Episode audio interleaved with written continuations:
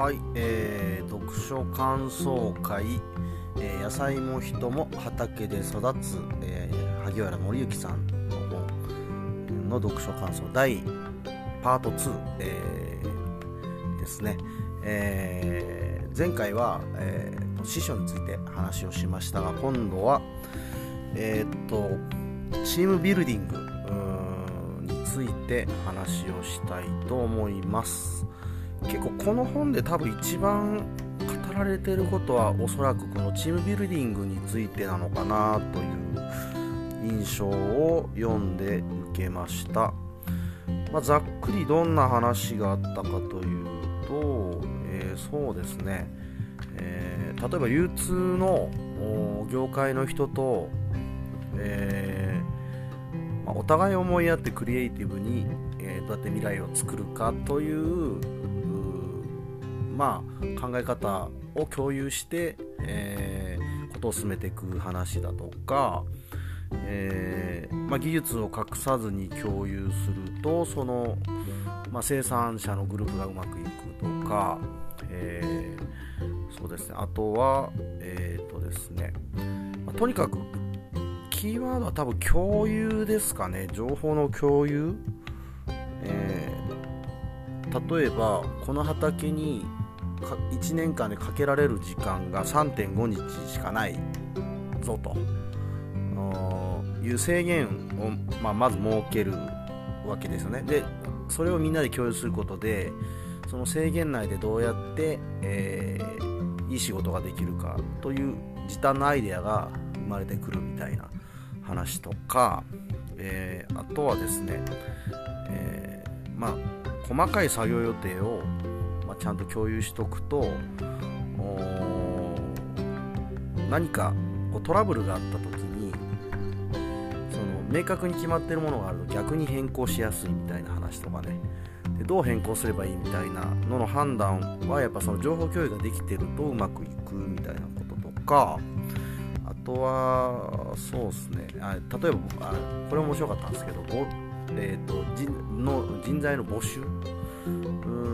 場合、えっ、とですね、正直に複雑で覚えることがたくさんありますって、えー言って募集をかけると、実は向上心のある人が来てくれるとかね、難易度の高い仕事だからやりたいっていう人が来てくれたりするっていう話とかね。えーまあ、あとはそのコミュニケーションのやり方で、えーまあ、ベテランがこう、ねえー後輩に仕事を教えるときに、えーまあ、上から下というよりは、まあ、横に並んで話をする方がいいと、まあ、質問帳に聞くようなこの例が出てましたね、えー、とこんな風にやった方がいいと思うんだけどそういう風に考えてんだけどどう思うみたいな感じですかね。そういう風に、えー聞く方がいいんじゃないかっていう話でしたね。でこれをあの周りにいる人にまた聞こえるように大きい声でやることが大事だとも言っていてそれは何でかっていうと、まあ、そこで、まあ、また情報の共有をするわけですよね。でそれが理解できる人できない人いたりして、まあ、自分の今のこうポジションが分かるみたいな話でしたね。面白いですよね結構。あとはもうグループ作りに大切なこと。これは確か流通関係の話だったかな。えっとそのどっかに倉庫を置いてみたいな話だったような気がするんですけど、えー農家さんがねこう近隣農家さんがまとめて出荷する時のグループ作りをした時に全員平等にことを進めようとしすぎないのが大事だとかね、うん、やっぱ全員平等に進めようとするとまあ同じ条件じゃないですもんね皆さんね。だから負担がかかりすぎるとこも出てくるしそうなると話が進みにくいっていうことでした、うん、なのでちゃんと話を進めようと思ったらやれる人がまず動くっていうのが大事だっていうことでしたね。あとは大事なのは気の合う、うん人たちで始める方がいいよっていうことは言ってました。はい。でまあ一番なんか僕的にはインパクト強かった話が、えー、怒ることを禁止したっていう話が面白かったですね。えー、まあ、これは非常に難しいことだという話で、えー、でまあ、怒ることを怒るね怒るね 怒ることを禁止することで、まあ、何が必要かっていうと禁止するためには必要なことは3つあるってこの方おっしゃってて萩原さんおっしゃってて、まあ、まず1つ目はその特定力、えー、まあ、自分で、えー、なんでその不満が生み出されているのかというのを探る力。不満の理由を特定する力が大事だと。これが1つ目。で2つ目が解決力、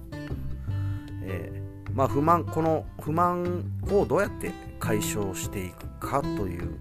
この解決力ですね。で3つ目が相談力、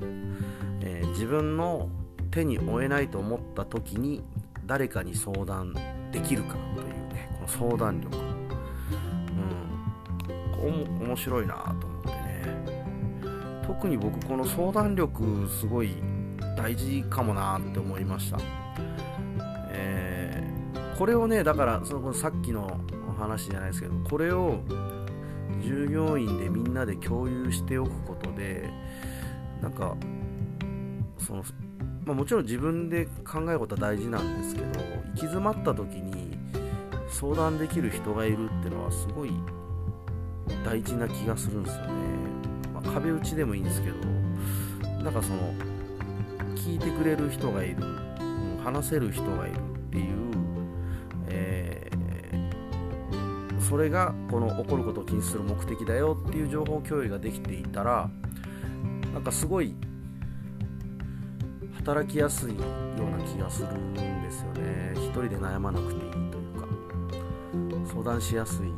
職場ってなんか良くないですか？なんかすごいいいなって思いました。で起こることのデメリットについても語られててこれはやっぱ